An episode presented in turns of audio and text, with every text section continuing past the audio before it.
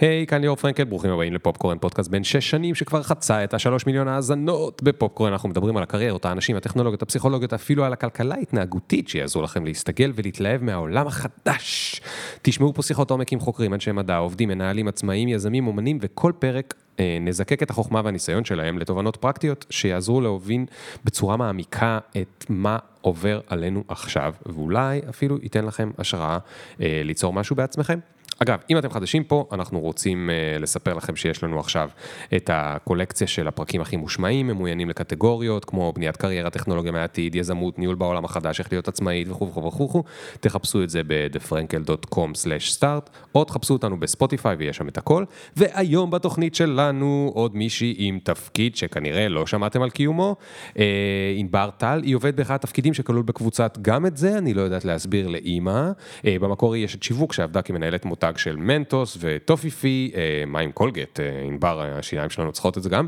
אחרי כן היא הייתה מנהלת שיווק בחברת השמה למפתחים, ומשם צמחה להיות בתפקיד הנוכחי שלה בחברת Riskified, שנקרא R&D Brand Manager, שזה title לא ברור בכלל, יש לו עוד שם אחר בתעשייה, DevRel, שזה קיצור של Developer Relations Manager, שגם הוא לא ברור בכלל, ולא מזמן היא הובילה כנס מדהים שנקרא Hey Data, שלא הצלחתי להשיג לו כרטיס מרוב שהוא היה sold out. אז אנחנו נדבר היום גם על איך יוצרים כנס מצליח, גם על איך בוחרים תוכן שיגרום לכנס להיות sold out, איך מתקבלים לדבר בכנס אם אתם רוצים להרצות בכנסים, נדבר על התפקיד המיוחד שלה, ה-DevRel הזה, שרק מתחיל לצבור תאוצה בישראל, נבין למה צריך אותו מה עושים בו, איך אשת שיווק מדברת עם מתכנתים ואיך היא בכלל עושה את זה מבלי שהיא טכנולוגית ומה הקשר שלה לכנס לאנשי דאטה, נבין איך מתמודדים עם תפקיד שאין ממנו עוד הרבה, ממי היא לומדת את ה-best practices שלה ואיך מתפתחים בתפקיד שהוא חדש יחסית. מלא מלא מלא שאלות שנוגעות לעתיד עולם העבודה, אה, שבו אנחנו נראה יותר ויותר תפקידים נישתיים שכאלה נכנסים לחיים שלנו.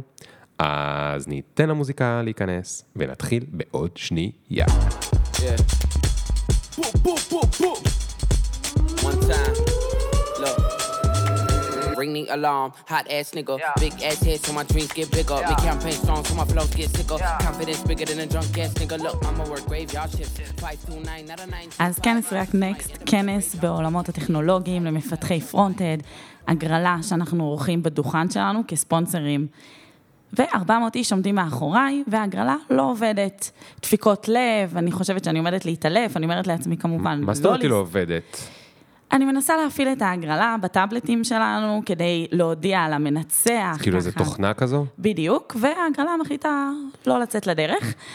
אני כמובן כן מסתובבת אחורה, חוטפת אה, פיק ברכיים, אבל ממשיכה הלאה, מביאה את הטאבלט שלי, ומפעילה את ההגרלה, ולמזלי, נושמת לרווחה, ההגרלה פועלת, ומודים על המנצח, הרבה לבבות נשברו.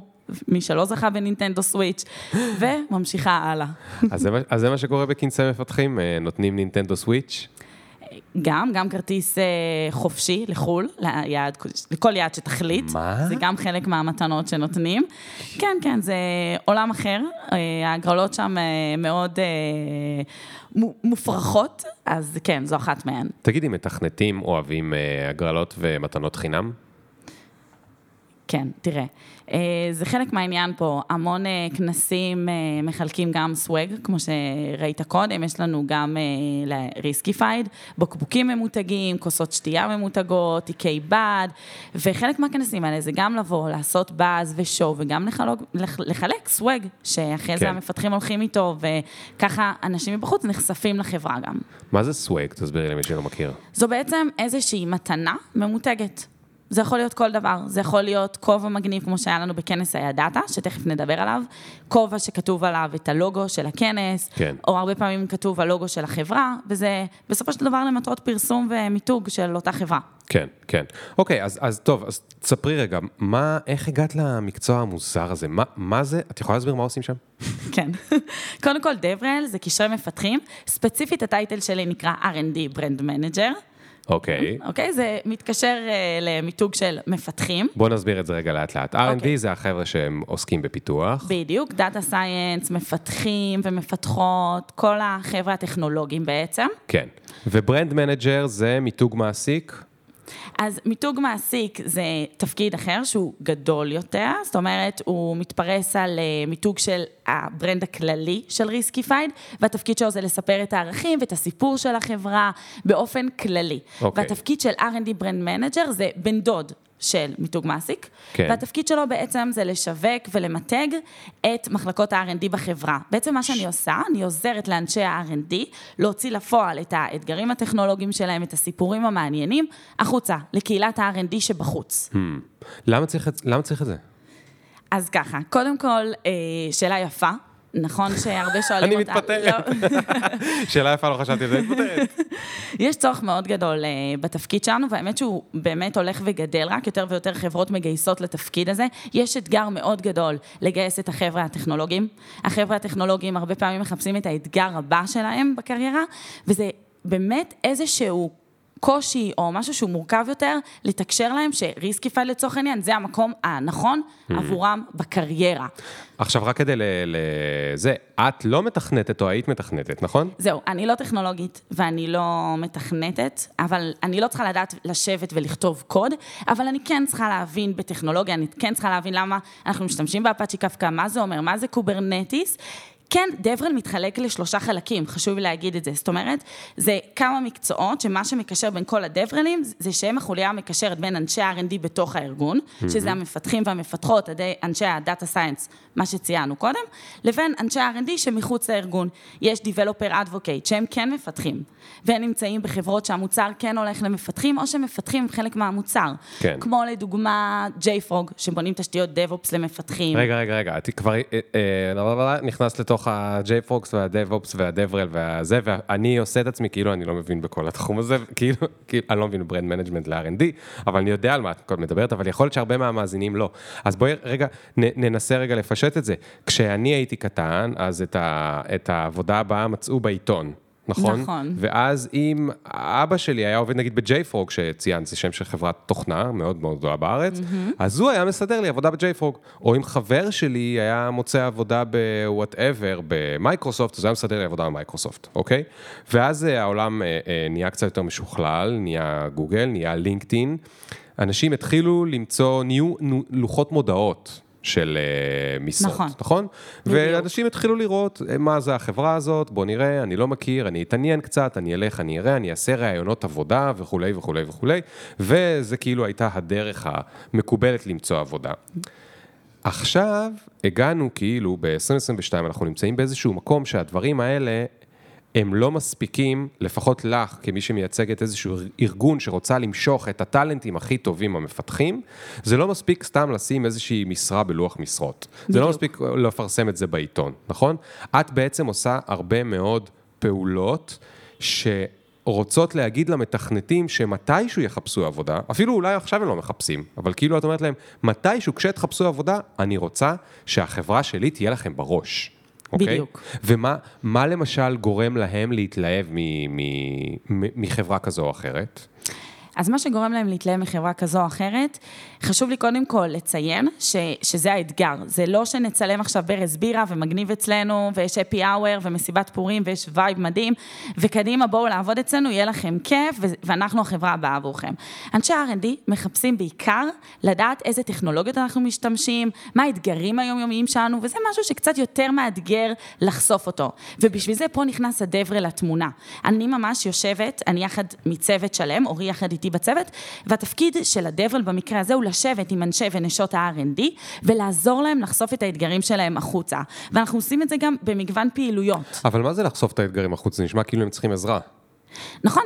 הרבה פעמים מפתח שרגיל כל היום לשבת ולכתוב נגיד קוד, לא יודע פתאום לבנות מצגת, פרזנטציה שלמה ולהגיד אה, איזשהו סיפור או דוגמה על היום-יום שלו ולתמוך בדוגמאות ו... או להתקבל בכלל לכנס, אנחנו גם עוזרים להם להתקבל לכנסים, להגדיל את סיכויי הקבלה שלהם, למלא טופס שנקרא CFP, זה Call for Papers, יש טכניקה מאוד מסוימת למלא אותו, אנחנו עוזרים להם כן להסביר את הרציונל, לראות שבאמת יש פה איזשהו אתגר טכנולוגי שהם באים ועונים עליו, וכן, הם צריכים ליווי לזה, הם צריכים storytelling, הם עוברים שיעורי משחק אפילו אצלנו בחברה, כדי שבאמת יעמדו בצורה משוחררת על הבמה, ידעו לספר את הסיפור כמו אבל שצריך. מה, מפתחים רוצים לעמוד על הבמה?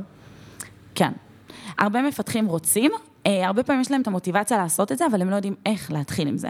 אוקיי, אז הבמה זה נגיד איזשהו כנס מקצועי בעולם השפת whatever, Java, React, בדיוק, לא בדיוק, יודע מה. אוקיי. בדיוק. יש המון כנסים בעולמות ה DevOps, כמו יאללה DevOps, זה עובד אצלנו אה, מתחום ה DevOps, הולך להרצות שם, אני יושבת איתו, בונה קודם כל את השלד. על מה אתה רוצה לדבר, מה האתגר, מה הבעיה בכלל שאתה מגיע לפתור. הרבה פעמים בארגונים, מפתחים מאוד תלויים באנשי ה DevOps, הוא רוצה להסביר איך ה DevOps אצלנו בונה תשתיות וגורם לעצמאות של המפתחים, אבל עדיין משאיר את אותה סביבה שתהיה מאובטחת. כן. אז קודם כל, אנחנו בכלל עולים על הרעיון עצמו, מה אנחנו רוצים לספר, אחרי זה איך אני מספר, אחרי זה עובר שיעורי storytelling, אחרי שבנינו את כל השלד, מעבירים את זה למצגת, הוא עובר dry run ים, איך הוא עומד כן. מול קהל, כן. אתה יודע, כל זה. אז בעצם את, את, את כאילו לוקחת חבר'ה אצלכם, ואת עוזרת להם להיות קצת, אה, לא הייתי אומר superstars, אבל להיות קצת, את עוזרת להם לעשות שיווק עצמי, או personal branding, או... בדיוק. או, את אומרת, אם אני יוכל לעזור להם לעמוד על במות, ולדבר בצורה מעניינת, ב, את יודעת, זה קצת אה, TEDי... TEDיפיקציה של העולם, כאילו כל העולם נהיה TED, נכון? פעם כולנו היינו ביישנים ורק כל מיני אנשים שלא ידענו מי הם היו מרצים, והיום בעצם אפשר, אנחנו יודעים איך לקחת, ולמה לא אגב, אני מפרגן לכולם, שכולם, שכל מי שרוצה ידע לעמוד על במה, למה לא? זה ממש נחמד. ו- ו- ואנחנו אומרים, גם לבחור הזה יש איזשהו סיפור מעניין. הוא פותר איזושהי בעיה שרק הוא מכיר, בדומיין שאולי לא הרבה אנשים מכירים, ויש לו שם סיפור מעניין, ואני יכולה לעזור לו. לבוא וללכת לספר על הסיפור הזה. ובאותו כנס יהיו מתכנתים אחרים, נכון. והמתכנתים האלה יגידו, אה, הוא באמת עובד על בעיה מעניינת, ויקשרו אותו עם המותג שלכם, עם החברה שלכם. ולכן זה בעצם ה brand manager, R&D, בדיוק. הבנתי. התפקיד כאן גם לבנות את ה brand הטכנולוגי של Riskified, שזה Riskified Tech.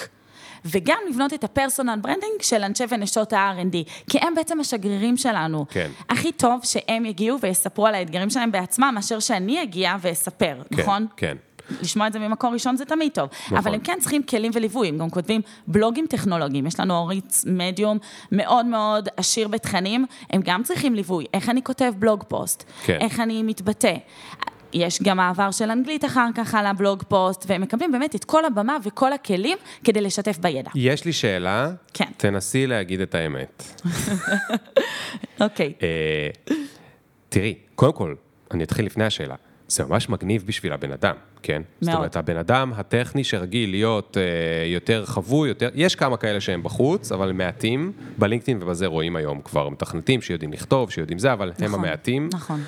הרוב, חלקם היו רוצים, הם היו שמחים, זה עוזר להם לקריירה, זה עוזר להם לזה, זה גם מיומנויות אה, אה, רכות, או היום קוראים לזה כבר power skills שלהם, זה מדהים להם, אני, אני מבין. הנה השאלה, למרות שאנשים כאלה יודעים שזה מדהים להם, לפעמים הם כל כך לא רגילים לעשות את הדברים האלה, שיש להם מחסומים, כאילו, את יודעת, מחסומים להצליח לעשות את זה. לחלוטין. אולי הם מפחדים, אולי הם זה טה-טה-טה-טה. מה שרציתי לשאול בשאלה הכנה היא, הכנה היא, האם כל אחד כזה שמתחילים את התהליך, הוא בסוף מצליח להיות על הבמה או לכתוב, או שאת רואה הרבה פעמים כאילו מין, את יודעת, שזה בסוף אומרים, אין לי כוח, לא כתבתי, נעלמים. אז שאלה מצוינת. קודם כל, זה אנשים, כמו שאמרנו קודם, זה לא הסקילס הקבוע שלהם ב-day job. נכון, הם יושבים, מתכנתים, הם לא רגילים לעמוד מול קהל, פתאום אני מציעה להם, הרבה פעמים אני מציעה להם, או שהם יוזמים ומגיעים אליי ואומרים, יש לי רעיון לדבר עליו, אני לא יודע איך לעשות את זה. ואז אנחנו יושבים וחושבים, האם זה נכון לבלוג פוסט, האם זה נכון למיטאפים, האם זה נכון אולי ללכת ולהתארח בפודקאסטים לדוגמה. ורוב הפעמים, כמעט, אני חושבת 100% מהפעמים, באמת לא היה לי מקרה אחד שמישהו התחיל תהליך והפסיק אותו. ולמה? אנחנו באמת נותנים לו את כל הכלים לעשות את זה. הזכרת לי מקרה שעכשיו היה לי עם אה, עובד דב-אופס אצלנו מוכשר. ברמות, ועזרתי לו להגדיל סיכויים ולהתקבל לכנס, יאללה דב-אופס, ישבתי איתו על הטכניקה, איך ממלאים את ה-CFPs, איזה אתגר טכנולוגי אנחנו רוצים, איך הוא גם מייחצן את עצמו, הם לא רגילים ליחצן את עצמם, לשווק את עצמם, להראות כמה ניסיון יש להם בתחום, למה אני האדם ששווה להקשיב לו. וכשהוא התקבל, קיבלתי הודעה בסלק, לא מאמין שעשית לי את זה. הם היו, הוא היה בשוק. אני לא מאמין שאני הולכת לדבר בכנס מול מאות אנשים, בכנס כזה גדול, זה כנס מאוד ידוע בעולמות ה DevOps. ועכשיו הוא עף על הרעיון, הוא כבר בנה לך storytelling, והקביל את זה לעולמות המקדונלד'ס וההמבורגרים השרופים, ולקח את זה רחוק, והבאתי לו גם שיעורי משחק, וישבתי איתו על dry run ים ועל איך בונים את השלד. זאת אומרת, אנחנו ממש מלווים אותם, וכל אחד זה למקרה לגופו. כל אחד מקבל את הכלים שהוא צריך. היה עובד שדיבר בכנס ארצי, והוא פתאום התקבל גם לכנס בינלאומי, הוא קיבל שיעורי מבטא באנגלית. כן. אז כל אחד מקבל באמת אה, חיזוקים בנקודות שהוא צריך. אין אצלנו מישהו שמתחיל תהליך ומפסיק, אנחנו ממש אגב, מעודדים אותם. אז רגע, זה נשמע כאילו יכולת לעשות את זה גם עם כל אחד בחברה, לא רק dev, באופן עקרוני. נכון, אפשר לעשות את זה עם כל אחד בחברה, זאת אומרת, יש meetup ים גם בתחומים אחרים, בתחומי אה, design, היה לנו שיווק. meetup שיווק, אני יכולה לעשות גם מיטאפ בעולמות הדברל, אני בטוחה שיהיה המון על מה לדבר ולשתף בידע. המהות של... דברל של התפקיד שלי, זה באמת לעזור לאנשים הטכנולוגיים לבוא ולחשוף את הטכנולוגיות שלהם, כי כמו שאמרתי קודם, יש פה אתגר מאוד גדול להגיע למועמדים פוטנציאליים. קשה מאוד להגיע אליהם כן. דרך רק תמונות, דרך. כן. דברים ויזואליים. אנחנו צריכים ממש ליצור שיח, וגם חלק מעולם הדברל, ובכלל עולם המפתחים, הרי מה העיקר שלהם? זה תרומה לקהילה, להיות חלק מהקהילה. תיקח לדוגמה open source. זה תרומה לקהילה, זה אבן יסוד בעולם של המפתחים. הם מאוד מעריכים ומוקירים דברים שקשורים לקהילה ולתרומה. אז בגלל זה אנחנו מאוד מתעסקים בעולמות האלה, אבל כמובן שאפשר לעשות גם meetup ים בתחומים אחרים. כן. כמובן. כן, אז, אז, אז רגע, אה, תראי, הרבה מהאנשים שמאזינים לפודקאסט הם לאו דווקא מפתחים או מתכנתים, או שאכפת להם מהם יותר מדי, אבל אני כן הייתי רוצה, אני כן חושב שהרבה מהאנשים שמקשיבים, הם יכול להיות שהם אינטרוברטס באיזשהו מובן, הם מופנמים, הם לא רגילים, קשה להם וזה, ויש לעמוד על במה מול מאות אנשים שזה באמת משהו רחוק. אבל רגע לפני זה, להגיע לכנס ופשוט לדבר עם שלושה אנשים, כאילו בשולחן ש... שלקחתי ממנו את הקורסון. רק זה, זה המון בשביל הרבה אנשים שאני מכיר. נגעת בנקודה מצוינת. קודם כל, אה, אנחנו הרבה פעמים גם ספונסרים בכנסים, וחלק מלהיות ספונסרים בכנסים, גם יש לנו איזשהו דוכן. אנחנו מגיעים ובונים, בז'רגון המקצועי זה נקרא בוט, אוקיי? אנחנו מגיעים, מגיעים ומאיישים את הבוט. מגיעים גם מגייסות וגם עובדים שלנו. והם יוצרים, ולפעמים העובדים אומרים לי, תשמעי, אני מתבייש, אני לא יודע איך, איך לדבר, איך להציג, אז אני יושבת איתם קודם. עובדת איתם קודם כל על ה... כן להסביר את הערכים של החברה, מה החברה עושה, ואני אומרת להם, ה-day to day שלכם, אתם השגרירים הכי טובים, תדברו בצורה אותנטית, מה שתגידו זה באמת תמיד נשמע הכי טוב וזה הכי כנה, ואני בעד. אה, ומה שקרה נגיד בכנס האחרון שהייתי, באמת אני שמעתי את העובדים שלנו מדברים עם מועמדים פוטנציאליים, מספרים להם על ה-day to day. העובדים הפוטנציאליים מספרים להם על כנס הידעת, שעמדנו מאחוריו, שתכף נדבר, שהם שמעו על הכנס הזה, הם שמעו על החברה, הם שמעו על Riskified, על מה היא עושה. ובעצם נוצר כאן שיח, וכך הם מתחילים לאט לאט בקטן ללמוד, לדבר ולתקשר את היום-יום שלהם. אחרי זה זה ממשיך למיטאפים, שזה אירועים קטנים שאנחנו עושים במשרדים שלנו. לא צריך כנס, לא צריך לקפוץ ישר כן. לדברים באמת מאוד גדולים. וגם שם אנחנו מלווים אותם לאורך הדרך, והם גם מקבלים נקודות בספרינט. בתור מפתחים. Hmm. זאת אומרת, יש להם ממש זמן לעבוד על זה, אנחנו לא מצפים, אני ממש לא מצפה שהם ישבו לעבוד על זה בסופש. מפנים להם את הזמן לעבוד על זה. בדיוק. עכשיו תגידי רגע, את אה, באה לפה, יש לך אנרגיה וזה, את מדברת עם הידיים, טה טה טה טה טה, להיות בכנס וזה. את תמיד היית כזו? כן. תמיד היית, זאת כן. אומרת, אה, מוחצנת, אין לך בעיה לדבר, לתקשר, ל- לפתוח שיחה. אני חושבת שאת הכלים האלה רכשתי מהצבא, הייתי מ"כית בצבא, אז עמדתי המון מול קהל, ומול קהל שהוא לא תמיד כל כך אמפתי וסלחני כלפיך. מ"כית לבנים או לבנות? לבנים, לבנים. לבנים. בניצנים, זה היה מאוד מאתגר, טירונות 0.2 העברתי. אז אני חושבת שזה בעיקר חישל אותי, כן הייתי גם בשיעורי תיאטרון ומשחק, וזו הסיבה גם שראיתי לנכון לקחת פתאום מפתח או מפתחת שלא רגילים לעמוד מול קהל ולהוסיף לו גם שיעורי משחק הרבה כן, פעמים, כן. כדי לשחרר אותם, לגרום להם לעבוד ככה בניחותא על הבמה ולדבר כמו שצריך, אז אה, כן. עכשיו, את, את מרגישה שאת יכולה בכלל להבין מה עובר עליהם, בגלל שאת בצד השני? כן.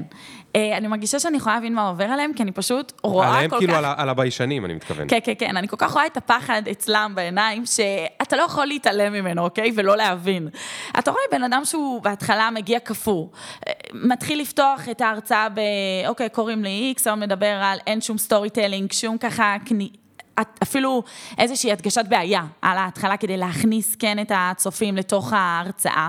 אה, כן, אז אתה רואה את זה, ואני כן מזדהה, כי יש עניין של, אתה יודע, אמפתיה גם, ואתה כן אה, מבין אותם בסופו של דבר. כן. הם לא עושים את זה ביום-יום. כן, כן. לא, אני, אני מבין אותם לגמרי. אני, אני נגיד גם extrovert, והרבה פעמים אני רוצה לדבר עם introverts, ואני אומר, האם אני בכלל יודע להבין מה עובר עליהם? כאילו, אני לא יודע. אבל אני כן, מה שכן גיליתי זה שבסוף לכולם יש את אותם פחדים, זה רק עניין של קנה מידה. נכון. אה, אם תגידי לי, בוא תעמוד מול עשרת אלפים איש, אז יכול להיות שאני אפחד, אבל זה פחד שהוא כמו אם אני אגיד למישהו שלא עשה את זה לפני זה והוא אינטרוברט, בוא תעמוד מול 15 אה, איש, אוקיי? אז ככל, בגלל שלי יש יותר ניסיון, אז, אז, אה, אז אני פחות מפחד מזה היום, אבל אולי כנראה שבהתחלה פחדתי מזה. אתה צודק, ליאור, גם לפני הפודקאסט, מה אמרתי לך? שאני מאוד מתרגשת, נכון. שהסברתי לנהג מונית כמה אני מתרגשת, נכון. והוא הסביר לי שאין טעם להיות לחוצה, שאני מאוד טובה במה שאני עושה. הוא לא מכיר אותי, אבל בסדר. ולכולם יש את הפחד הזה, אבל השאלה אם אתה בוחר להילחם ולעמוד מולו ולקפוץ לתוך המים, כן. או לוותר. את יודעת, נהגי מונית זה נורא מעניין, כי נהגי מונית, הם באמת, הם כל כך מורגלים בלהתחיל לדבר עם כל בן אדם. לא משנה מה הסטטוס שלו, לא משנה אם זה נראה שיש לו כסף, אין לו כסף, הוא יותר שווה ממך, פחות שווה ממך. נכון.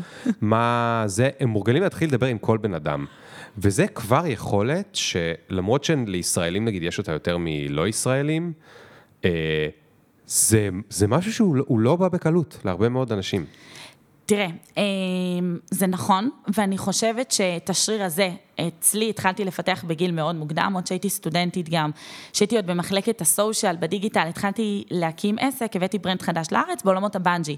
והייתי צריכה ליצור bungee קשר... bungee שקופצים? bungee fitness, סוג של אימון ספורט, בתוך לא סטודיו. מה, רגע, בנג'י, קופצים ממגדל וזה עושה fitness? זה בעצם מגיעות נשים לתוך סטודיו, הן שמות על עצמן ריתמות, ספורט. כמו של בנג'י? כן, וממש מתעופפות באוויר, ואנחנו יוצרות ביחד ריקוד. אוקיי, לא קוראים לזה acrobatic אה, משהו? זה אה? יוגה, זה יוגה עם חבלים, וזה כאן אוקיי. אתה ממש מתעופף ורוקד, ורציתי להביא את עולם הכדורסל שהייתי בו כל הילדות שלי, אה, אל תוך עולם המבוגרים, נקרא לזה ככה, וממש יצרתי fun בסוג של אימון ספורט. אבל את היית כאילו המאמנת, כן. או שאת הבאת את המקצוע? גם, גם אימנתי, גם עשיתי את ה social media, גם בניתי את ה brand, הכל מהכל. אה, זה היה one man show ממש. ו... woman, one woman. woman show, נכון, נכון, נכון. אה, והתפקיד שלי בעצם היה לדבר ולעשות המון mingling עם אנשים. Hmm. עם נשים, בעיקר הגיעו נשים אה, מהרצליה פיתוח, אחרי יום עבודה, שהן ככה מותשות, ובאמת לשכנע אותם של קדימה, תעופי על עצמך, ועכשיו מגיע לך את הטוב ביותר. והתחלתי ככה להתאמן בליצור קשרים עם נשים שלאו דווקא אני במקום שלהם. כן. אני בת 26, הן כבר אימהות, ועם קריירה, ובמקום אחר לגמרי. ואני חושבת ששם התחלתי יותר לפתח את זה, אה, באמת מעשייה היומיומית, ואני חושבת שזה שריר שכל אחד יכול לעבוד. עליו. גם אם היום אתה מפתח ואתה בתוך קוד, או data scientist, או data scientist ית, ככה, את באמת יכולה לפתח את היכולות האלה, וזה פשוט שריר שצריך להתחיל לתרגל אותו. כן. בקטן. מה, בוא נדבר רגע על storytelling, סיפרת את זה שוב ושוב ושוב ושוב ושוב. בואי ניקח דוגמה למצגת שמתחילה משעממת, ואיך אה, אה, יצא לך okay. אוקיי. לטבל אותה. אז נתחיל בדוגמה הכי פשוטה. יש אצלנו את מחלקת ה product ומחלקת ה data science, שהם עובדים בצורה מאוד uh, צמודה, מאוד uh, בולט, צורת העבודה שלהם אצלנו ב Riskified, הם עובדים בהלימה משותפת, ויש מצגת שהתחילה בעובדות מאוד uh, ככה יבשות, על uh, uh, בעיה ב production, שקשה, יש המון ככה נפילות וכולי, והחלטנו שנפתח בעובדה ש-90% מה, מה production נכשלים. עובדה שהיא שלילית. יכול להיות שהוא רוצה לדבר על, אה, בהמשך הנושא על העבודה שלו עם ה product אצלנו, אבל כן רצינו שיפתח באיזושהי עובדה שהיא שלילית. רגשות שליליים mm. תמיד גורמים לך להיכנס לתוך התמונה, mm. לתוך ההרצאה ולהבין, אוקיי, אני רוצה להקשיב לו. אוקיי, כי, כי הוא מחדד את הבעיה. בדיוק. אוקיי, אז זה דרך מצוינת להתחיל... זו דוגמה ממש טובה להתחיל. אוקיי. כן, בהרצאה. יש, יש עוד דוגמה להתחיל, אה, טובה להתחיל סטורי? אמ, זה מאוד תלוי נושא, אבל הרבה פעמים גם אפשר להגביל את זה, כמו שאמרתי קודם, על הרצאה שלנו, ש... של עובד אצלנו, שגב, בעולמות הדב-אופס, הוא הגביל את זה לעולמות המקדונלדס. שהמפתחים מאוד תלויים בדב-אופס, וכמו במקדונלד, שאתה מחכה בתור בתור לקוח, עד שבעצם המוכרים יכינו את ההמבורגר, בסוף, ה... וההמבורגרים גם נשרפים, ואיך בעצם גורמים ללקוחות להיות יותר עצמאיים. אז הוא ממש הגביל את זה למפתחים ואנשי דב-אופס. כן, אז כן. יש כל מיני ככה אפשרויות לעשות, זה ממש תלוי סיפור ומקרה. אוקיי, אוקיי, אז, בוא, אז בואי נדבר קצת על, אה, אה, בין השאר בעוונותיי, חוץ מזה שמסתבר שאת לוקחת כל מיני מתכנתים ואנשים אה, אינטרוברטס ועוזרת להם אה, לספר על מה שהם עושים ביום-יום.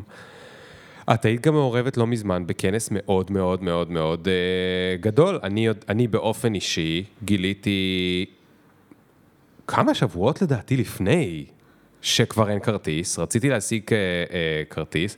במקרה אנחנו כבר דיברנו על הפודקאסט, וניסיתי להשיג ממך קומבינה לכרטיס, אה, ואת אה, אפילו לא, אפילו קומבינה לא הייתה לך, זאת אומרת, כאילו, מה, מה, אז מה זה הכנס הזה, ובואי בואי נדבר קצת על כנסים אחרי אז- עידן הקורונה. כן, אז כנס ה data זה כנס אה, בעולמות ה big data, שזה פנה לקהל יעד מאוד גדול, זה כנס קהילתי ש Riskified עמדה מאחוריו, הוא היה מוכוון ל data scientist ים, data analyst BI, data engineering, ולמעשה הוא היה השנה... אירחנו 700 איש, הוא היה במרכז תל אביב, בהבימה, זו פעם שנייה ברציפות שעשינו אותו. לפני כן אני רוצה להגיד אה, אולי מה ה-core ה business שלנו בחברה, כדי שנוכל להבין בכלל איך הכנס הזה צמח. Riskified בכללי, אה, אנחנו מאוד אה, מאמינים ומאוד דוגלים ב machine learning, ב big data, אנחנו פיתחנו פלטפורמה למניעת הונאות אשראי בכרטיסי e-commerce, באתרי e-commerce, בין הלקוחות שלנו זה Wish, Prada, Macy's, יש לנו ממש סט של מוצרים מהקצה לקצה שמגן על הלקוח. עכשיו, היות ו Riskified מאוד נשענת על big data ואנחנו חלק מקהילת ה data, רצינו גם לבוא ולתרום לקהילה. וזו הייתה מבחינתנו ההזדמנות. גם זיהינו איזשהו חסם, אם תשים לב, המון כנסים בתחום ה data, שייכים יותר לעולמות האקדמיים. הם פחות תכלס מהתעשייה. בכנס הייתה לנו הזדמנות לארח 23 דוברים ודוברות, ממיטב המוחות בתעשייה, שהגיעו ונתנו כלים חדשניים לעבודה עם big data. חוץ מזה, גם היו לנו פרטנרים, שבלעדיהם באמת הכנס לא יכל לצאת לדרך. כנסים קהילתיים הם מאוד מאוד חשוב, עניין הפרטנרים והספונסרים של החברות, היו לנו ספונסרים כמו ZipRecruiter. רגע, שנייה, מה זה אומר כנס קהילתי? כנס קהילתי זה כנס שאתה מגיע כדי, כמו מהות התפקיד שלי, לבוא ולשתף בידע ולתת איזה שהם חשיפות על אתגרים טכנולוגיים שאנחנו עושים ואתגרים וללמד.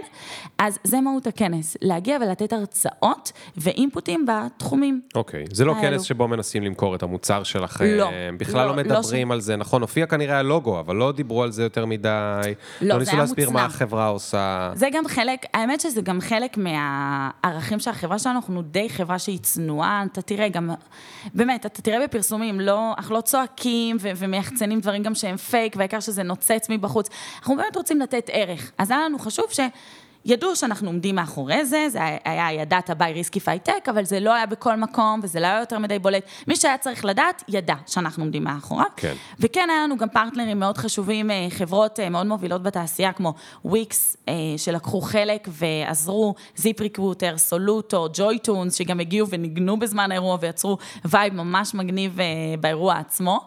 אז בלעדיהם באמת זה חלק מאוד משמעותי שלהם. חוץ מזה, גם ניצחתי על צוות שכלל 17 אנשים, מתוכם אנשי צוות תוכן, שהם היו ממיטב המוחות בתעשייה, בתחומי ה data, מגונג, מ Meta, מ AppsFlyer, מ Yotpo, והתפקיד שלהם היה לבחור את האג'נדה, לבחור את ההרצאות. וביחד בנינו איזשהו כנס שגם מתאים לקהל יעד רחב, זה תמיד האתגר, להגיע לקהל יעד רחב, כמה לרדת ברמת המקרו בהרצאות, איזה הרצאות כדאי לקבל וכולי, מי יהיה הקינוטס, מי נכון שיהיה במקרה הזה. אה, וזה באמת היה לנצח על כל החלקים, גם הייתה חברת הפקה שעזרה לנו מבחינת אופרציה, גם צוות הדברל שאני חלק ממנו, דיזיין שעיצבו את הכל, אה, ומפתחים מהחברה אצלנו שפיתחו את האתר ואת הפלטפורמה ואת כל התשתית שהיוותה אה, לכנס, וזה באמת היה... לדעתי פרויקט הדגל של אה, גם ריסקיפייד, גם שלי אישית, זה היה כבוד גדול מאוד לעמוד מאחוריו, זה יצר באז עצום ברשתות, בטוויטר, אנשים צייצו תוך כדי הרצאות ונתנו פידבקים על ההרצאות, שזה היה מדהים לראות את זה, וזה מבחינתי... למה, רגע, למה את חושבת שהכנס הזה היה מצליח? זאת אומרת, זה שהוא מצליח אנחנו יודעים, על זה לא צריך להתווכח. אבל למה, מה את חושבת שגרם לו להצליח? כי עכשיו זה היה כאילו נשמע כמו נאום תודות, סבבה, את יודעת, שתקתי, אוקיי, נגמר נאום התודות. למה הוא היה כנס מצליח? אז שאלה יפה, כי KPI, בעצם אתה שואל מה היה ה-KPI. לצורך הדוגמה. זאת אומרת, המטרה כן הייתה ליצור brand awareness לריסקיפייד. היה ברור שריסקיפייד... לא, לא, לא, לא, לא, לא, רגע. לפני שאני שואל למה הוא היה חשוב לחברה, שזה ש- קשור כן. ל-KPI, אני שואל למה הכנס היה מצליח, יש כל מיני כנסים, חלקם מצליחים, חלקם לא. למה לדעתך ואת לא מומחית בכנסים, נכון? למיטב ידיעתי. אמ, זו פעם שנייה כבר שאני עורכת את כנס הדת, אבל הרבה פעמים אני מגיעה לכנסים. כן, אבל מגיעה, את יודעת, אני מגיע. לרמי לוי, אני לא יכול להקים את רמי לוי. כאילו, אה, אה, בתור מישהי שלא מומחית? יש פה משהו שהצליח. אז- אני- למה את חושבת שהוא הצליח? קודם כל, יכולנו לראות כבר במהלך הדרך, וכמו שציינת קודם גם ליאור, בערך יומיים אחרי שפרסמנו את האג'נדה, הודענו על הכנס כבר מספר חודשים, על keynotes, על דוברים, ובתאריך מסוים יצאנו לדרך עם דדליין מאוד אה, ככה נוקשה של פרסום התכנים, ההרצאות. אני זוכרת, זה היה לפני סופה, שאני מגיעה ביום ראשון, אני רואה, אנחנו sold out. זה כבר הצלחה, זה כבר אומר הכל, זה כבר אומר שאנחנו באמת? עונים על צורך. או. הרבה כנסים, כמו שאמרתי קודם, הם מאוד תיאורטיים בתחום הזה. ואני חושבת שיש איזשהו מחסור להגיע לכנסים שהם יותר פרקטיים, שהם יותר תכלס. אה, היה לנו קינוט מדהים אה, מ-AI21, אה, שבעצם הגיע ודיבר על הפרקטיקות של Machine Learning ואיך הוא מבצע את זה ביום-יום, ועל אינפוטים שכיף לשמוע אותם ממקור ראשון. אה, ואני חושבת שזה בעיקר מה שעזר לכנס להצליח, שבאמת זיהינו בעיה ונתנו איזשהו פתרון, ו... הבעיה הייתה כאילו הפער שלא היה דבר כזה בשוק. בדיוק. אה, לא היה דבר כזה, וגם כתוצאה מכך שהאג'נדה נבנתה בצורה של תכנים שמאוד אה, באמת פרקטיים ותכלס מהתעשייה, זה גם משך קהל יעד שהגיע וזה יצר המון mingling ו networking, ואנשים יכלו להכיר אחד את השני, ואז גם הם נהנו מאוד מהכנס, כי היו אנשים שדומים להם מהתעשייה, שעוסקים באותם דברים, אז הם יכלו ככה לחלוק בידע, לדבר על ההרצאות, ובגלל זה אמרתי קודם גם, נגיד, לצייץ בטוויטר, לתת חוות דעת, ובאמת רואים שהם היו חלק מהכנס. כן. ממש. אז, אז תראי, נגיד קודם ציינת שעשיתם מלא מלא מלא דברים. הכנתם אתר ומכרתם כרטיסים, והבאתם אה, מרצים מעולים, הבאתם תכנים מעולים, שזה לא אותו דבר. אוקיי? נכון. זה שני, שני דברים נכון. שונים. אה, אה, היה אחלה צוות הפקה, זה היה במרכז תל אביב, זה היה פרקטי. אה, אולי ציינת עוד כמה דברים. עכשיו, מכיוון שאנחנו עוסקים בכנס על data, אז בואי נדמיין שאנחנו עכשיו במצגת data, ואת צריכה עכשיו לצייר עוגה, pie chart, אוקיי? שאנשי data שונאים, אבל אה, בשביל הפישוט, את מציירת pie chart, וב pie chart אה, יש את החתיכה הכי גדולה. מה את חושבת, אני, בטוח שאין לך תשובה מוכנה מהבית, אבל תנסי רגע לחשוב, כן. מה הדבר שהוא הדבר שעזר הכי הרבה להצלחה? חד משמעית, התוכן. אוקיי, לא, התוכן חד משמעית זה. טוב. התוכן. אמ, התוכן. אני חושבת שלאורך גם כל הדרך, אמרתי לצוות, אה, כשהובלתי אותם מבחינת timeline ו deadline, אמרתי להם, תקשיבו, הכנס קם ונופל על התוכן. חד משמעית. נכון, נחמד שיש לנו להקה מגניבה שמגיעה ומנגנת, ונחמד שיש אוכל וחברת הפקה, וחשוב שהכל יתקתק, ודאגנו שיהיה אחרי ספונסרים, שייתן להם יחס אישי, ושיפנה להם את הדברים כשהם צריכים, ויביא, אבל חד משמעית, ליאור, זה התוכן, זה קהל יעד, שהוא מאוד ביקורתי, מאוד חשוב לו, איכות של ידע, אמ, ואני חושבת שזה נמדד בעיקר על זה. כן, אז, אז עוד שנייה נדבר על זה רגע. קודם כל, זו תובנה מאוד מאוד חשובה. יש כנסים, אגב, שהם מאוד מצליחים, וזה לא משנה מה יהיה שם התוכן. זאת אומרת, הם מצליחים מסיבות אחרות. יש כנסים שבאים והאולם חצי ריק, כי כולם רוצים להיות בחוץ. זאת אומרת, העניין שם זה שאתה יודע שאתה תפגוש את נכון, האנשים המינגלינג. הנכונים וכל מיני דברים וטה טה טה טה טה טה טה טה, אבל פה דווקא את אומרת זה התוכן. התוכן, אמ, זה בראש ובראשונה. אוקיי, עוד פעם, אני מחזיר את ה context. את, ענבר, לא אשת data, לא data engineer, נכון. לא data scientist, נכון. לא מתכנתת, את לא אשת data. אז איך הבאת ואיך ידעת מה יהיה התוכן שהוא המרכיב להצלחה של הכנס? תראה, זה היה אתגר רציני. זה היה באמת לקחת את ה... לבחור קודם כל את הצוות תוכן, שזה אנשים גם מריסקיפייד וגם מחברות אחרות, שהם מבינים בתחום ה data, כדי שיביאו זוויות אחרות, כדי שנוכל להחליט על הרצאות שבאמת יהיו מקיפות וידברו על טרנדים חדשניים. זאת אומרת, הייתה לך ועדה מייעצת כזו. בטח, היה צוות תוכן שישב, ממש, אנשי data science, היו data engineering ו data analytics ו-BI, שישבו, התחלקו לצוותים, וממש עברו הרצאה-הרצאה ודירגו אותה. לפי קריטריונים Mm, רגע, מה מאוד זה הרצאה, ברורים. הרצאה מה? הייתה רשימה... אתה מגיש פרה? לכנס, אתה מגיש CFP, שזה call for paper, זה בעצם, כמו שאמרתי קודם, כמו שאני, כדברלית. אוקיי, אז בואו נספר את זה מההתחלה. אוקיי. אוקיי, בהתחלה, ו- בראשית, יד, ידעו שיהיה כנס דאטה, אבל לא יודעים מה יהיה בו. נכון. אוקיי, מה קורה אז? ומציעים יש קול קורא. בדיוק, ומציעים אה, לאנשי data, אוקיי? בכל התחומים, אה, להגיש הרצאות, להגיש talk, לבנות כותרת מושכת ומעניינת, לבנות הרצאה שככה מסבירה מה האתגר, מה הרעיון שאתה בא לספר, וגם לספר עליך. מי אתה, כמה שנות ניסיון יש לך, למה אתה האדם הנכון להביא אותו לכנס, לדבר על הנושא הזה. אספנו במשך אה, חודש וחצי הרצאות, הרצאות, הרצאות, עד כמה ש... בערך? מאות הרצאות. מאות. מאות אז הרצאות. קיבלתם מאות הצעות מאות, להרצאות. מאות. וואו, איזה מטורף. שזה קשה מאוד לסנן מתוך זה, זה היה גם אתגר בפני עצמו.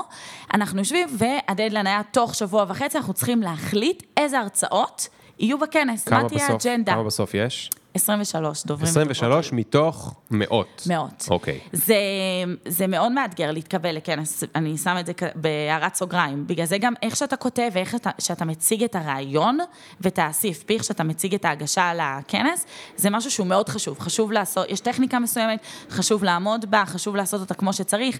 אפשר גם לראות הרבה כתבות באינטרנט על זה. כן, מי שרוצה להגיש לכנסים, אני מציעה גם לפני זה לקרוא איך, איך אה, כן כדאי אה, לכתוב, לה, להציג בעיה ולהבליט למה זו בעיה, ואיך אני נותנת לה פתרון באמת בטוק שלי. אז אה, עברנו בעצם על הכל, דירגנו. קודם כל, מי הדובר, האם יש לו ניסיון, אין לו ניסיון. לפעמים החלטנו לקחת אנשים דווקא שאין להם הרבה ניסיון, והיו הרצאות ונושאים מסוימים שהחלטנו שנכון לקחת אנשים כן עם ניסיון. ישבנו וחשבנו האם הנושא הזה הוא ספציפית חשוב לכנס, או שהוא יותר מדי נישתי. ופחות יהיה רלוונטי לקהל היעד שיגיע לכנס. ולאחר שסיננו בעצם את ההרצאות, הצוות התוכן סינן את ההרצאות הנבחרות, יכולנו לפרסם את האג'נדה, את התוכן.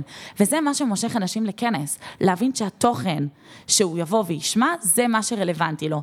כמובן שגם היה אצלנו אווירה נהדרת ו mingling, שזה מקום שני, אפשר להגיד את זה ככה, כי זה כן חשוב, להרגיש שאתה חלק מהקהילה, ושאתה מכיר אנשים ולוחץ ידיים face to face, במיוחד אחרי עידן הקורונה, שאתה יודע, כנסים פיזיים היו פה, לא היו. אז אני חושבת שבהחלט במקום הראשון, לשאלתך, זה התוכן. אוקיי, אז, אז, אז, אז, זה התוכן, אבל זה גם הוועדה שעזרה לך לבחור את התוכן. בטח. אוקיי, עכשיו מהרגע שבחרתם, ההרצאות נבחרו. שההרצאות נבחרו, מה היה אז? אז ה next step היה בעצם קודם כל להודיע למרצים שאכן הם נבחרו וללוות אותם. גם הצוות התוכן, הם היו גם המנטורים של הדוברים שלנו בכנס. הם ישבו איתם, חשבו האם הבעיה שהם הציגו, אם באמת הוצגה בצורה הנכונה, האם האתגר, בוא'נה, אני בשוק. רגע, שנייה, אמרת שהם היו אנשי data. נכון, הם לא החברה, לא זוכר איך קוראים לה, החברה שמייעצת להרצאות ב TED, נכון? נכון. זה היו אנשי data שהם צריכים ללכת ולעבוד על התוכן עם אנשי data. נכון, אני חושבת שזה מה שאני ככה, עם חיוך רחב אי אפשר לראות את זה, אני חושבת שזה כן. מה שמיוחד אצלנו והתעקשתי עליו המון. אה, בתור DevRel ית שכן מלווה את האנשים, אני חושבת שזה היה כן נכון שהם ילוו אותם. עשינו גם workshop שבעצם הסביר, יש לנו מחלקת אה, learning and development בחברה, שנותנת הרצאות איך יוצרים storytelling, איך מציגים פרזנטציה, איך בונים. אז גם בנינו איזשהו סשן כזה, שהסביר גם לדוברים, גם למנטורים, איך לתת את הכלים. גם אנחנו תדרכנו אותם, את הצוות התוכן, לתת את הכלים לדוברים, ובסופו של דבר, כן, הם ליוו אותם. הם ממש ישבו איתם וראו האם נכון להם להציג בעברית או באנגלית. קודם כל נתחיל מהדבר הבסיסי הזה. אחר כך שהמצגת באמת אה, מציגה רעיון ועונה על צורך מסוים. אחר כך משלב הפונט ועד שלב של המצגת לא תהיה בצבע לבן מדי, כי המסך זוהר, ליווי עד הסוף וואו, היה. וואו, וואו, וואו, ו- איזו השקעה כן, מטורפת. זה השקעה מטורפת, זו השקעה משוגעת. כן. וליאור הציע לי לפני הפודקאסט לעשות עוד כנס רק של data analytics, אז עכשיו הוא מבין שזה אה, השקעה. לא, אני, אני הבנתי גם קודם, אבל אני, אני... וואו, זה משוגע. זה משוגע. איך, כן. איפה את זה למדת לעשות? את כל מה שהרגע סיפרת. האמת שזה כלים שצברתי במהלך הדרך. זאת אומרת, כבר בילדות, אז הייתי ב debate, התחרתי, אה, הרציתי מול קהל, אה, לאחר מכן הייתי גם במחלקות של סושיאל, אז אתה צריך לדעת לנסח רעיון, שיהיה ככה מעניין. אה, אחרי מחלקות הדיגיטל שהייתי, הייתי מנהלת גם ברנדים הרי. אז אתה צריך לדעת איך אתה מייחצן גם את עצמך משווק, גם את הערכים שאתה רוצה להביא לידי ביטוי בהרצאה עצמה. זה כל מיני דברים שבמהלך הדרך, אני חושבת, אספתי, וגם אצלנו בחברה, אני כל הזמן לומדת ומשתפרת. זאת אומרת, אנחנו מאוד מאמינים באמת בכל הזמן ללמוד. ואני הרבה פעמים גם לוקחת קורסים ביודמי ולומדת עמידה מול קהל, אה, קוראת ספרים בתחום. זאת אומרת, כן. אני כל הזמן משפרת את עצמי ואנחנו כל הזמן עובדים על זה. תגידי, אבל היו, היו רגעים שאמרת, מישהו תכף ישים לב שיותר מדי אנשים מתעסקים בדבר הזה והוא יעצור את כל זה? תקשיב, זה, זה היה האתגר לנצח על כל הספינה הזאת ולגרום לה לשוט. אמ, אני חושבת שלא היה רגע כזה שאמרתי את זה, בגלל שזה באמת...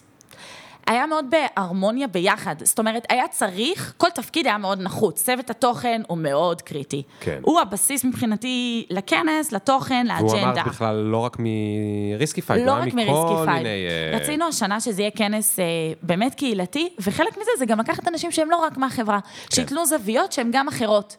וכן, זה לג'נגל ולגרום להם אה, לעמוד בדדליינים המאוד קפדניים שנתתי, וזה לא הקור ג'וב שלהם, אל תשכח, הרבה מהם הם ביום יום יושבים וכותבים קוד, ופתאום, מה את רוצה ממני, אנחנו צריכים להיות מנטורים ו- ולהכין להדרכות. כן, זה חלק מהעבודה וזה חלק, חלק מלהיות בצוות שלנו, אתה סוג של מנטור. כמה זמן לקח אה, לבנות את הכנס הזה? בגדול, באמת בפועל זה לקח שלושה חודשים של עשייה משמעותית. שלושה חודשים. פול טיים או חלקי? חודשיים, חודשיים אחרונים היו בעיקר, אה, בעיקר, הייתה בעיקר העבודה. אה, זה היה גם לבחור לוקיישן, האם אה, אנחנו נעשה את זה במוזיאון תל אביב, האם נעשה את זה בהבימה, איפה נערוך את הכנס, בסוף. איך בחרתם לוקיישן? אז זו שאלה יפה, זה באמת עניין גם של תקציב, גם של uh, מקום, רצינו כן שזה יהיה בתוך תל אביב, אנחנו חושבים שזה כן נכון, uh, תשמע, אנחנו מעצמת הייטק, בעיקר uh, בתל אביב רוב המשרדים נמצאים, רצינו שזה יהיה נגיש לקהל היעד, שזה יהיה נוח לבוא uh, וללכת, ו... אז כן, זה היה גם חשוב המיקום. Uh, בנוסף, אנחנו גם רצינו מקום שיהיה נוח מבחינת טרקים, שיהיה לפחות מקום לשתי הרצאות, לשתי, לשני כן. טרקים, סליחה. כן. אז היינו צריכים גם אולמות מספיק גדולים, שיכילו את הכמות הזאת של האנשים.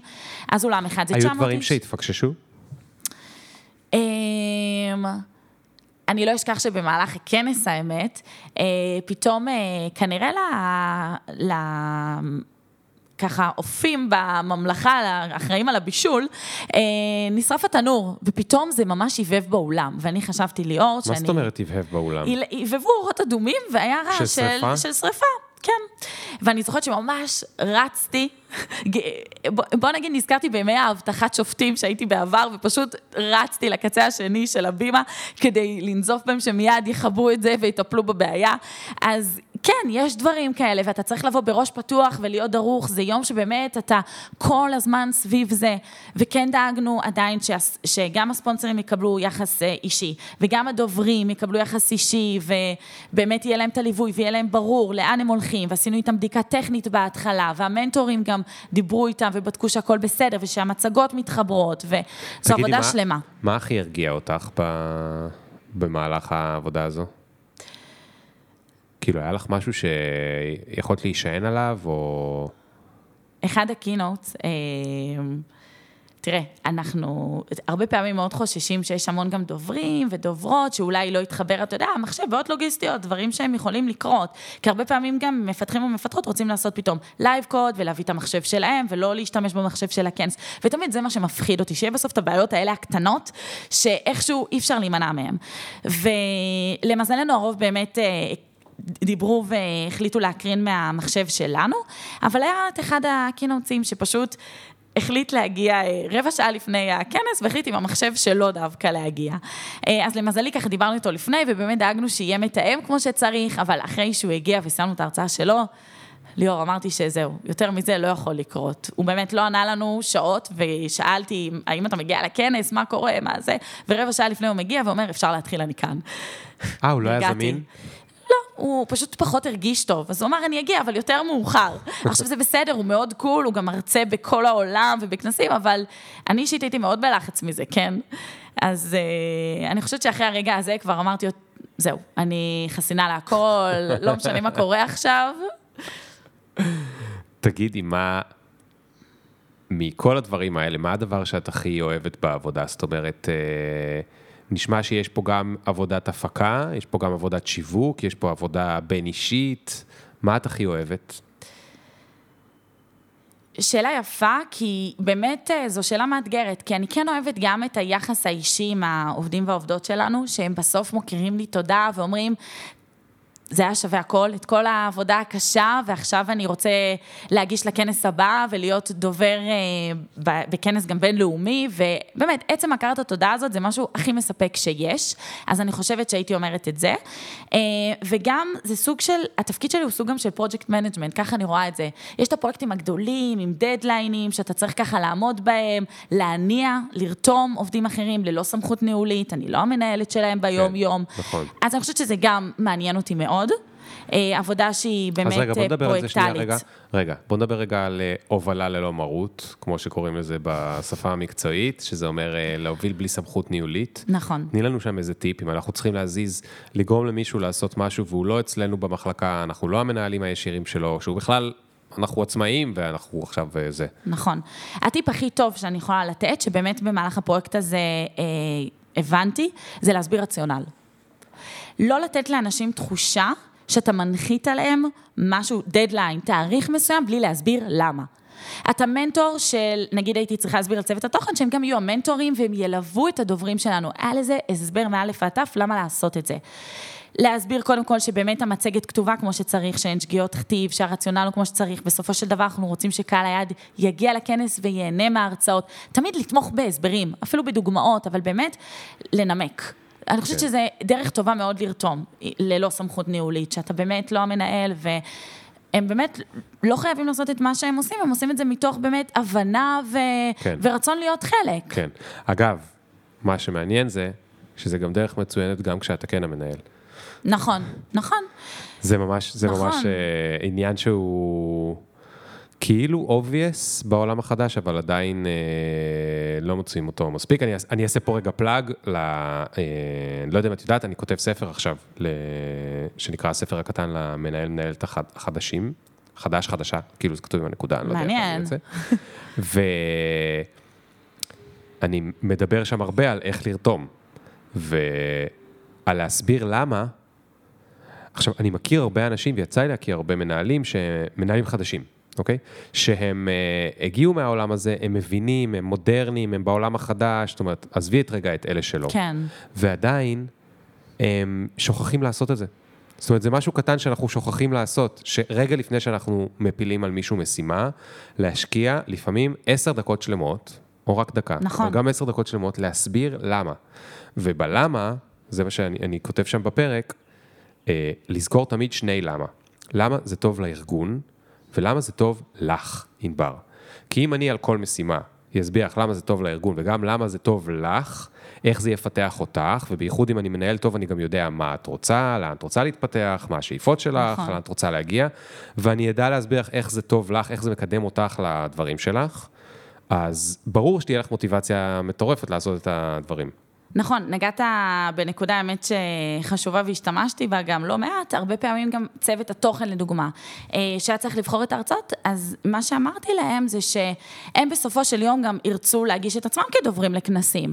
אז עכשיו יש להם את ההזדמנות לשבת בצוות תוכן של כנס ולראות לפי מה קובעים את ההרצאות, נכון. איך, איזה שיח נוצר, ואיך באמת כל הדבר הזה בסוף אה, מתבטא לאג'נדה. אני חושבת שזה מדהים, זה להיות מהצד השני, ואחר כך כשאתה רוצה להיות עורך בכנס או דובר בכנס, זה הרבה יותר פשוט. אז בהחלט, תמיד צריך לראות את האינטרס גם של הצד השני, לא לקחת כמובן מאליו, טוב, זה חלק מהמטלות שהוא לקח על עצמו, אז זה גם את זה. אה, צריך באמת אה, להסביר למה, וגם לדעת להכיר תודה. זה משהו גם חשוב. כן. תגידי, מה היה הכי קשה ברמה, אה, אה, היה לך רגעי משבר? שאמרת, דן, לא יכולה יותר? כאילו עם הכנס? אה, תראה, היו אתגרים, זאת הייתה דרך מאוד מאוד מאוד מאתגרת. אה, היה לנו באמצע את אה, פסח, שזה היה גם חג, המון פתאום מצוות התוכן, אה, אתה יודע, היו בחופשים עם הילדים, לאנשים יש גם את העבודה שלהם, אבל יש להם גם את המשפחה שלהם. והיה לנו תאריך מאוד מסוים שאחרי פסח אנחנו חייבים לצאת עם האג'נדה. אין דבר Mm. כזה. אה, וכן, זה היה מאתגר לרתום את אה, כולם. שמיד אחרי החג מפרסמים את האג'נדה. כן, כמה ימים אחרי החג אנחנו יצאנו עם אג'נדה כבר. אוקיי, כן. אבל, אבל באמת הם בחופש. נכון, אז המטרה הייתה שבאמת כשחוזרים מחופש, שכולם יתכנסו לזה. עכשיו, יש להם גם את העבודה שלהם, יש להם להתאפס גם על שם הם הדברים. חוזרים מחופש. גם שם הם חוזרים מחופש, בדיוק. אז כן, זה היה, שוב, העניין של להסביר את הרציונל, שאם נפרסם אג'נדה קרוב יותר, אה, מוקדם יותר, אז באמת אנשים יוכלו להתרשם מהכנס ומהתכנים ולהספיק לרכוש כרטיס בזמן, ולא להידחה לרגע האחרון, והם יספיקו אחרי זה. להודיע לדוברים שהם המרצים בכנס, ויהיה להם מספיק זמן לעבוד על המצגת, זה הכי חשוב. כן. אז כשהם הבינו את הרציונל, אז באמת הם נרתמו. אבל כן, יש חופשים ויש חגים, ויש להם את העבודה שלהם, אז זה המון אתגרים, וצריך כן לדעת לג'נגל וככה לרתום. מה עשית ב... כשאת היית ברגע של משבר? עצרתי. הכי חשוב לעצור קודם כל. כן? זה עצרתי. counterintuitive. נכון, דווקא אתה מנסה כאילו לתקן עוד ול- ולרוץ עוד ול... לעצור. לעצור, שנייה לנשום עמוק, להבין אותם קודם כל, שיש רציונל בדברים שהם אומרים, אבל אחרי שאתה ככה נרגע, להסביר להם את הרציונל, ואתה מצליח לרתום בצורה הרבה יותר טובה ככה, בלי לחץ. ל- תמיד... התפקיד שלי זה היה להיות ה buffer, זה שמרגיע, שעומד בין הכנס עצמו לחברי הצוות, וצריך ככה לשדר קור רוח, שהכל יהיה בסדר, אנחנו נהיה בזמנים כמו שצריך, אני מבינה שזה קצת יוצא לחוץ, רק עכשיו אנחנו טיפה נהיה בתאריכים שהם ככה יותר צמודים אחד לשני, אחר כך יהיה יותר מרווח נשימה, הדוברים יעבדו על המצגת בניחותא, והכנס יצא טוב, וזה מה שחשוב. אז כן, לעצור. תגידי, 23 דוברים ודוברות, כולם הגיעו? לא הייתה פשלה? אה, תראה, היה דובר אחד, לא היה מישהו שחלה בקורונה, מישהי שהילד שלה זה, מישהו שהילד שלו טיפס, נפל, אה, שבר מרפק. היה דובר אחד שלא הרגיש טוב, ובאמת לא הגיע, אבל למזלנו, אה, זה היה טוק משותף. עם אה, עוד מישהי, אז בעצם אוקיי. אותה דוברת אה, מה כשלא היית הגיעה, עושה- מה היית הוא עושה יכל אם לדבר מישהו לבד. לא היה מגיע? היה לך איזשהו פלן בי? זה, לא, זה קורה, אז עוברים להרצאה הבאה. הכל בסדר, מקדימים. זה בסדר, זה קורה לפעמים. בוא ש- נדבר רגע על זה, לוחות Mm. זמנים. כן. איך אה, מתקתקים את זה בכנס? אז קודם כל, אה, צוות התוכן, יש שני נציגים בתוך כל אולם, שהם מחליפים אה, במהלך היום אה, אה, בואנה, חצי אתם יום, חצי סינג'רתם יום. אותם, חבל על הזמן. לא, אני בטוח שהם אה, לא, תראה, קיבלו מזה בסופו המון, של אבל... דבר- וואו, הם גם היו שם כאילו... וגם גם חברת ההפקה. פיקדו על האירוע. כן, גם חברת ההפקה. אה, תראה, זה כנס קהילתי, אנחנו לא מעסיקים עכשיו עובדים בתשלום, שהם צריכים, אתה יודע, הם מכירים את הדוברים הכי טוב, את הפרצופים הכי טוב. כן. והתפקיד שלה, שלהם בעצם היה להודיע מתי הטוק יסתיים, ובאולם השני, גם לדאוג שהטוק יסתיים בערך באותם זמנים, ולשחרר את כולם יחסית כן. ביחד להפסקה. כן. שזה גם אתגר לא פשוט שלעצמו, ויחד עם זה חברת ההפקה גם צריכה ככה לדאוג שהכל יתקתק. נכון, כי דוברים לא מסיימים כשאומרים להם. אז בגלל זה, או, כאן נכנס המינטור. בפגישות איתם הוסבר להם יפה מאוד שלסיים בזמן, שחשוב להקשיב לזמנים, שחשוב לשים עין, שאם יש שאלות נוספות, הם יענו על, עליהם כשהם יורדים מהבמה. כן, יש כל מיני ניואנסים כאלה. אז ניסינו לכסות את כל הפינות, כמו שאתה שם לב. אני אספר לך סיפור מצחיק. אה, קראו לי פעם להרצות ב... אני חושב שזה היה כנס אגודת הסטודנטים, או לא זוכר, באוניברסיטת תל אביב. והייתה אמ- אמורה להגיד, אה, המרצה של הכנס הייתה אמורה להיות איזושהי שרה, לא חשוב שמה, ולא חשוב מאיזה ממשלה, ולא חשוב אה, זה. והחברי כנסת בעיקרון, את יודעת, הם עושים מה שבא להם, כי הם יכולים. אז uh, היא, היא איחרה באיזה שעה. עכשיו, כל הכנס מזה התערער, כי כל הדוברים שהיו, בסוף אמרו, אוקיי, היא איחרה, השעה הפכה לשעתיים, לשלוש וזה, היא הייתה בכל מיני עניינים אחרים, חשובים או לא חשובים, אנחנו לא יודעים, ובעצם עולים כל הזמן דוברים, וכשאומרים להם, תקשיבו, יש מצב שאתם תצטרכו להיות כאילו רק אה, פחות זמן, כי אם היא מגיעה צריך ישר לתת לה להיכנס, כי אחר כך יש לה עוד דברים חשובים, אוקיי? בקיצור, ה... ה... איך קוראים לזה? הלשכה שלה, או וואטאבר, שיגעו את, ה... את האנשים המדהימים שארגנו את הכנס, שבאמת היו, זה גם היה...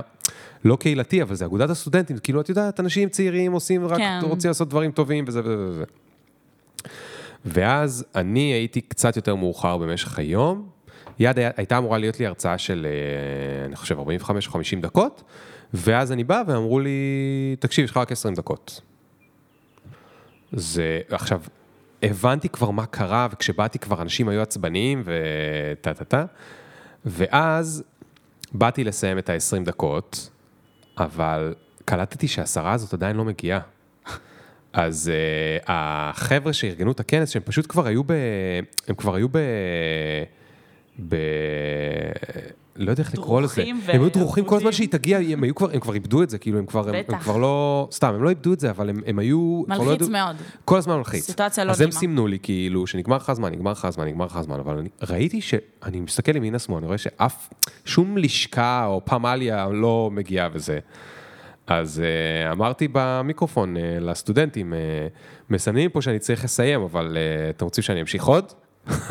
גדול. אז הם צעקו כן, אז אמרתי אוקיי, ואז המשכתי פשוט עוד 20 דקות, ומי שישב למטה עם הזמנים, הם נקרעו מצחוק, כי פשוט הם היו כל כך במתח כל היום, שהם פשוט כאילו כבר... אה, השתחררו. השתחררו מהזה. טוב, ענבר, אה, תשמעי, היה לי מאוד מאוד מעניין, היה לי כיף. כיף לשמוע על מקצוע חדש, עוד אחד מיני רבים שדיברנו עליו פה בפודקאסט, ויש עוד הרבה שעוד לא דיברנו עליהם, אבל... אז נספר עוד פעם איך זה נקרא, זה נקרא DevRel, שזה קיצור של Developers Relations, אוקיי?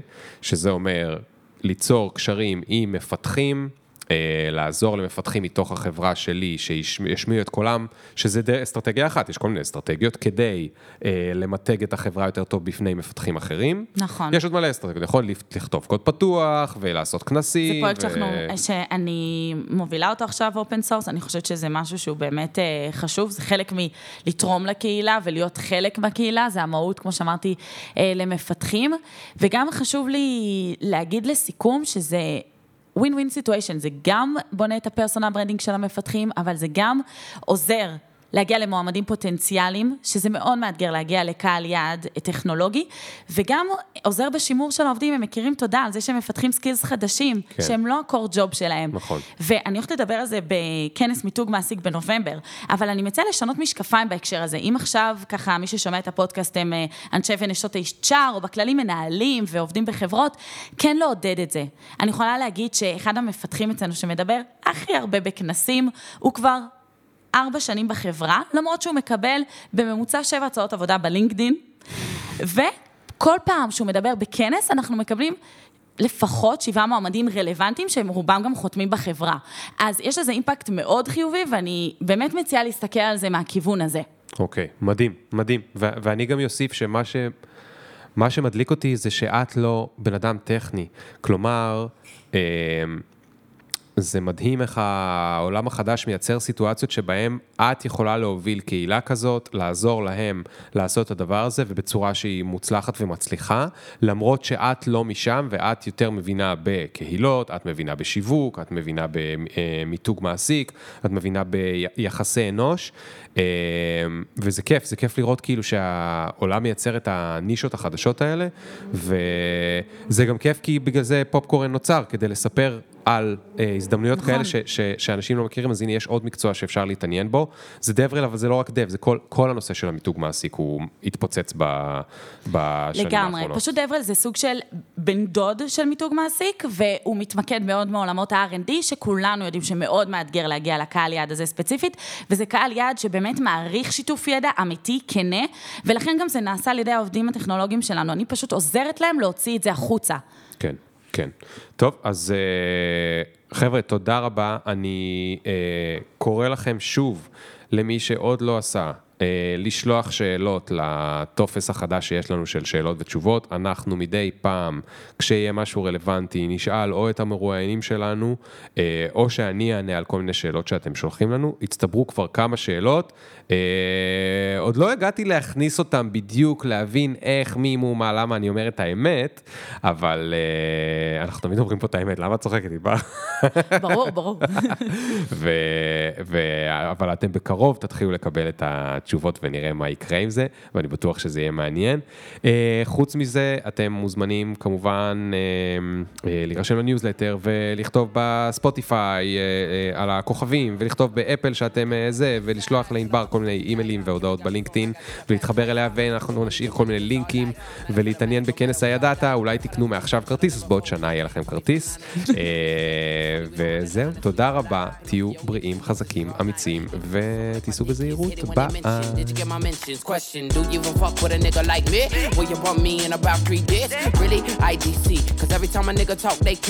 The big up picture, fuck your filter, me can't go run, but me can't repeat. No.